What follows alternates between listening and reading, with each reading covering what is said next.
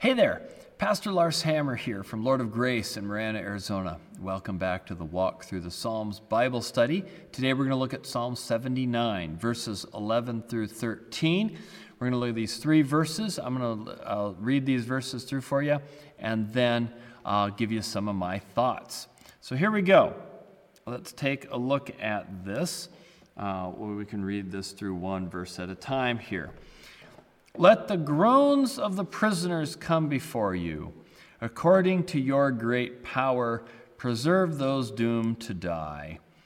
Return sevenfold into the bosom of our neighbors the taunts with which they taunted you, O Lord. There we go. Then we, your people, the flock of your pasture, will give thanks to you forever. From generation to generation, we will recount your praise. All right. So there we go. Uh, this is an interesting psalm. I picked it primarily because that first verse really struck me. The one about the groans of the prisoners, the psalmist wanting God to listen to the groans of the prisoners. So let's kind of pack, unpack this a little bit, verse by verse. Uh, but that first one that caught me let the groans of the prisoners come before you, O God, or uh, come before you, O Lord comes later. Um, what's the psalmist talking about here? Uh, well, you maybe get a little bit of a context. Uh, prisons in the ancient world weren't really like they are today. There was very few examples of prisons being a place where people were sent to be punished. Prisons were where they held you until you got punished. And usually the punishment was something, because it was the ancient world, it was usually something pretty brutal. They beat you, they cut off a body part, or they killed you. And Death was the punishment for a lot of crimes back then. So, honestly, most people who went to prison, technically, you could have gotten off in a trial and proved your innocence. Most of the time, that didn't happen. And people could be captured and thrown in prison for all sorts of things. They might not necessarily have even done anything wrong, right? We know that today. People get thrown in prison, uh, people can get framed people can be given unusually harsh sentences, right? You know, you're the person that had a pack of marijuana and, you know, instead of getting a couple years, gets 30 years or something ridiculous like that. Um, so that's one way. Another way to look at this is to look at it not so literally. So picture when it writes this, let the groans of the captives come before you. Maybe that's an easier way to look at it. Makes it feel a little bit more like a little bit more like they're victims of injustice and a little bit less like they're bad guys who did something wrong and deserved it. Because I don't think most of us honestly come to God on a regular basis and say, Hey, God, I really want you to listen to the complaints and the cries of suffering that people in prison have. I think most of us would probably tend to say, you know what? You're in prison. Yeah, it, yeah, it's miserable, but you know what? You should have thought about that before you, you know, stole that car or beat that person up or whatever it was you did, right? So we would sort of feel like the groans of the prisoners shouldn't even be listened to because they're just whining and they need to get they need to accept the consequences of what they got. If you think of it maybe more as captives, it makes a little bit more sense. You think of them as more victims of injustice. Um, and so, but this is the request let their groans come before you. Kind of think of this as like a royal image, right? You have a king. Um, or there was an episode in one of the Game of Thrones, right? Season four, and what's her name? Daenerys Targaryen is sitting there. She's conquered Meereen. I'm going to nerd out a little bit here, right? But she, she conquered the city state, and she's sitting in the, on top of the throne and decides she's going to rule and not and uh, listen to the people. And so there's this line of people. They come up and they all plead their case. You know, uh, dear queen, you know your dragon, you know, torched my goats. I'm poor, and she says, okay, fine, I'll pay you back your goats. That kind of thing. That wasn't that uncommon. I think most ordinary people never got near the king, king or queen, but um, you know, sometimes people were allowed to come and plead their case. And if you're a prisoner, of course, you can't physically come and plead your case to the king. Uh, but isn't it interesting that what they ask for is can at least the groans of the prisoners come to you, God? You may be sitting there on your throne, but, you know, can you at least allow their cries to be heard? Can you open the window and listen to them? Can you listen to their case and take it seriously? And um, you know, don't let their cries be in vain. It's kind of that's kind of what the psalmist is asking here, Lord. Uh, again, according to your great power, preserve those doomed to die. So save those who are sentenced to death. Uh, don't let them get the death penalty. Which, again, you would assume you wouldn't ask that if you thought they really were bad guys. Maybe another way to think about this, a modern example, you know, would be if you think about this, like, oh, think of the Ukrainians who got captured and then ended up in these Russian prisons that are just absolutely horrible. You know, I would have no problem praying, let the groans of the Ukrainian prisoners uh, come before you. According to your power, preserve the Ukrainians doomed to die. Right? So it's kind of, if you look at it that way, the prisoners are more victims of injustice, right? Or, at the very least, it has an, an image of a God who is so big, so expansive, whose grace is so great, that there is nobody whose case cannot be heard by God, whose, whose, whose suffering is not God's concern. Right? There's nobody that God has closed off and said, Screw you, I don't care what happens. That everybody, even the baddest of the bad, are still within God's grace.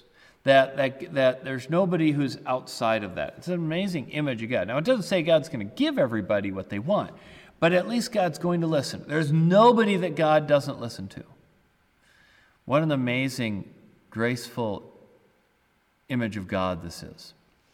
Let's get to verse 12.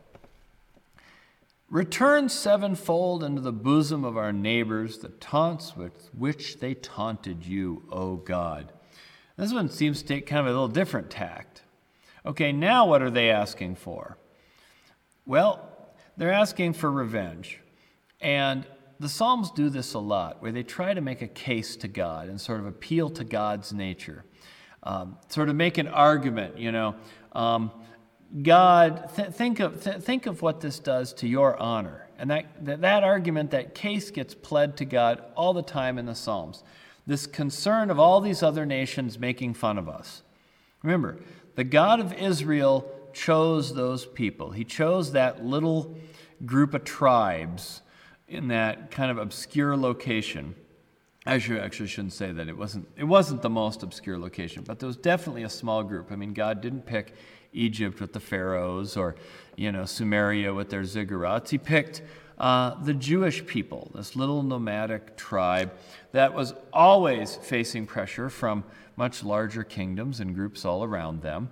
Uh, and I'm sure they got their city sacked and slave raided. And, and another common thing in the ancient world was to assume if you won the battle, it's because your God was bigger.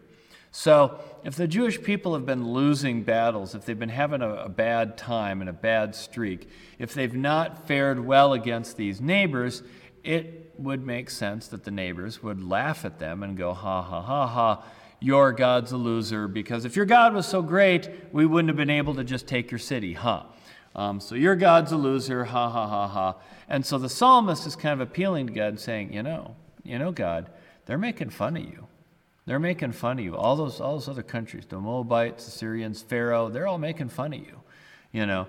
And what the psalmist is really asking for is, you know, God protect us from those people and get revenge on them for sacking our cities and whatever they're doing.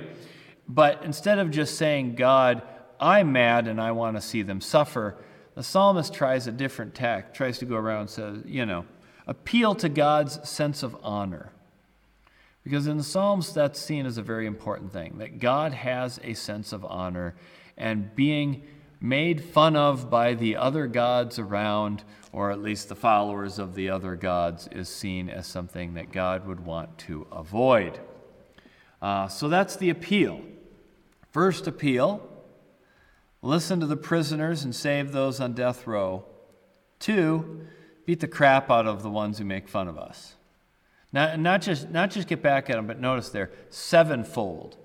You know, just lay it on heavy, God. Teach them a lesson. And what's, what's going to be the outcome of all this? Well, verse 13. Then we, your people, flock of your pasture, will give thanks to you from every, forever, from generation to generation. We will recount your praise. So when they see you freeing the prisoners, saving people from the death penalty, and at the same time beating up on those who persecute your people, well, at least among us, we'll, pray, we'll be praising your name from generation to generation. Now, there's two ways you can kind of look at this. One is a little bit more cynical, like this is transactional. Like this is the psalmist saying, you know, God, if, if you can take care of what, us, what we need, we'll sing your praises. Uh, you know, we've all kind of said that prayer, right? God, if you can heal my, you know, relative, I'll be in church every week. Um, I would have a church 10 times as big if everybody actually followed through on those prayers. But, you know, we all do that, right? God, can you give me something in exchange? I'll worship you or whatever. I'm not sure this is quite that cynical. I think this is more kind, again, trying to sweeten the deal and make the argument that, you know, God, hey, look, you know, if you do these things, you know, we, we you will get praised. You know, that's one more benefit of doing all this. You know, think of all the praise you'll get. Wouldn't it be great to be praised not just not just today, but from generation to generation? Right? So the problem in verse 12 is your honor is taking a hit and they're taunting you. The solution in verse 13 would be your enemies would respect you, but we will praise you. Instead of taunting, you'll receive praise. So, I just found this a very interesting, kind of an interesting view of God, how it held together a God who is both incredibly graceful, gracious, and merciful to people in a very difficult situation, whether they got themselves there or not. A God who is very justice oriented and concerned about, you know, setting captives free, about righting wrongs. On the other hand, it's also a God who at least the psalmist believes, is perfectly capable of getting revenge on people, uh, and that this is something that should be praised. In the Psalms in the Old Testament, God holds so many different sort of traits together at the same time. You know, God isn't just all schmarmy love, and, he's, and that ridiculous idea that in the Old Testament God is all just about war and wrath and punishment. There is war, wrath, and punishment in the Old Testament, but there's also a God who can be incredibly gracious. And if you only look at the war and you don't see the gracious part of it, you're really missing a huge part of the Old Testament and only reading some of it. So I see here, especially in verse 11, a very gracious God. Uh, and uh, that's the kind of God. Again, Jesus will come along when he starts his ministry and he'll stand in his home synagogue in Nazareth and he'll open the prophet Isaiah and, it, and he'll read it. And one of the things that he will that it says is he came to set the captives free and bring release to the prisoners. And so Jesus is going to pick up on doing exactly what the psalm is asking him to do. And that's interesting because that was always seen as part of Jesus' job. And how many of us, you know, when we come to worship, on Sunday, uh, we are thankful that Jesus was able to get arrested people out of prison. You know, I think we're more likely to say, Thank you, Jesus, for saving me from my sins, than thank you, Jesus, for getting that guy out of the Florence penitentiary. But that's what's in the Bible. That's what a gracious God does. A gracious God rescues people who are captive unjustly. All right that's my, just my thoughts on Psalm 79. Thank you guys for tuning in. As always, if you have a question or comment, feel free to leave that with me. I'll have to answer for you. Otherwise, I'll be back next week and we'll look at some more of these. God bless.